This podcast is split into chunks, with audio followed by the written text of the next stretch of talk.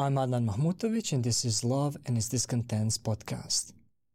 In the previous episodes, we spoke about Charlotte Bronte's classic Jane Eyre. We discussed the way Mr. Rochester's first wife, Bertha, played a significant role in the way the novel sought to define love.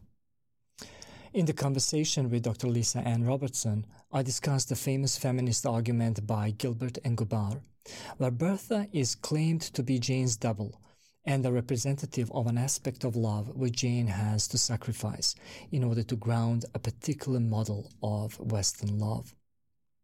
Now, we mentioned the fact that there was another novel, Jean Rhys's Wide Sargasso Sea, which sought to explore the very notion of madness and Victorian values by imagining the origins of Bertha, the madwoman in the attic. Wide Sargasso could be called fan fiction that acquired the status of a classic.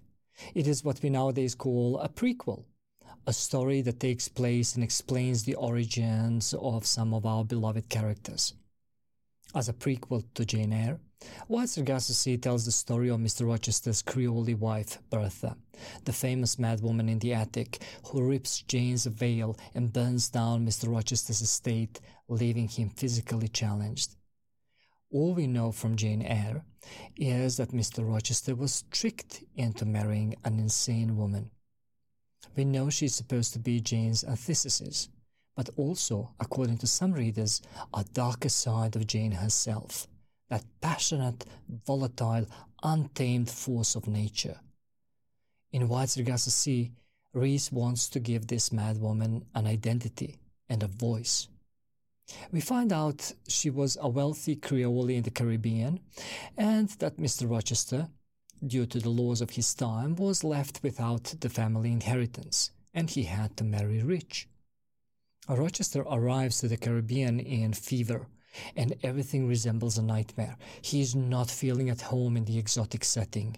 He starts losing control over himself. The story then follows his courting, wedding, and ultimately destroying his bride. He changes her name from Antoinette to Bertha as a way of controlling her, and he uses a rumor that madness runs in her family to break her down. The story ends with Antoinette, now called Bertha, lost and feverish in England. Rhys asks us to consider the relationship between madness and love. In Bronte's novel, we found a number of operative dichotomies, and one of the biggest oppositions was sanity versus madness. It is clear that to be mad is to lose one's rational faculties and have no control over oneself. In fact, to be mad is also not to know who one is. Coming to this strange place called England, after being renamed and proclaimed insane, Antoinette says, What am I doing in this place? And who am I? To be mad is to really lose one's sense of self, to lose oneself. To use a modern term, Mr. Rochester is gaslighting his wife, persuading her she is mad in nature and that he is the victim of the cruel fates. Now, in Bronte's novel, a certain stability of the self is required for true love.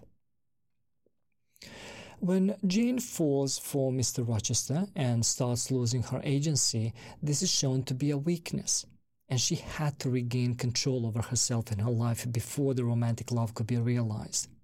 Before that fateful uh, exclamation, Reader, I married him.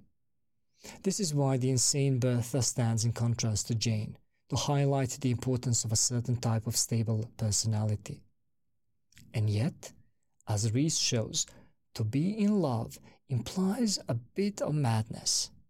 The cliched phrase truly, madly, deeply evokes the idea that to be in love is not to be fully in control of oneself.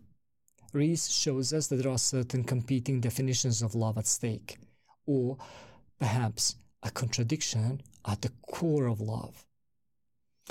If we think of ecstasy, for instance, it is a Greek word that means being outside of one's stasis, stasis, to be beyond oneself.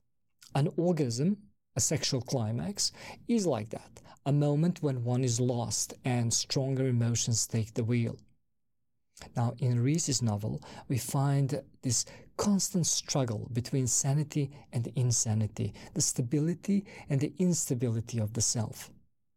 I want to highlight one moment in the story when Mr. Rochester has seduced Antoinette, made her fall in love with him quite passionately, only to then ignore her and even cheat on her with a local girl. This drives Antoinette crazy, of course.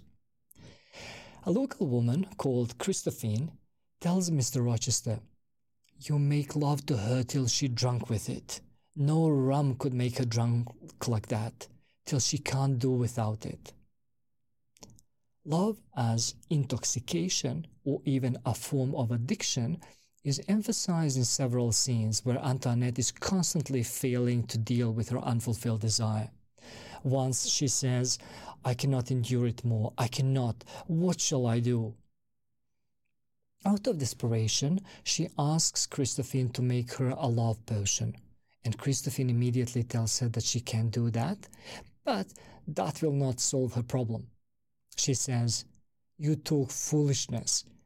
Even if I can make him come to your bed, I cannot make him love you. Afterward, he hate you.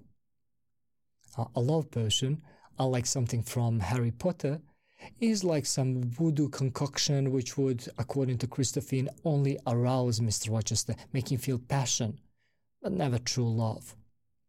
So we see how Christophine clearly distinguishes between erotic love and true love. She tells Antoinette the concoction is obeah magic, uh, a mere chemical stimulus. But for, for Antoinette, love is obeah too. For her, his insistence on calling her by another name is obeah as well, because obeah represents the kind of magic that deprives a person of their will, of their selfhood, of their being. In some way, Antoinette's burning desire made her want to take control of Mr. Rochester, to deprive him of his rational English self, so he could relax and start loving her. If love itself is obeah, that means that the magical love potion is a weaker form of intervention, while the passionate love she feels for him is far stronger, far more lasting, and far more maddening.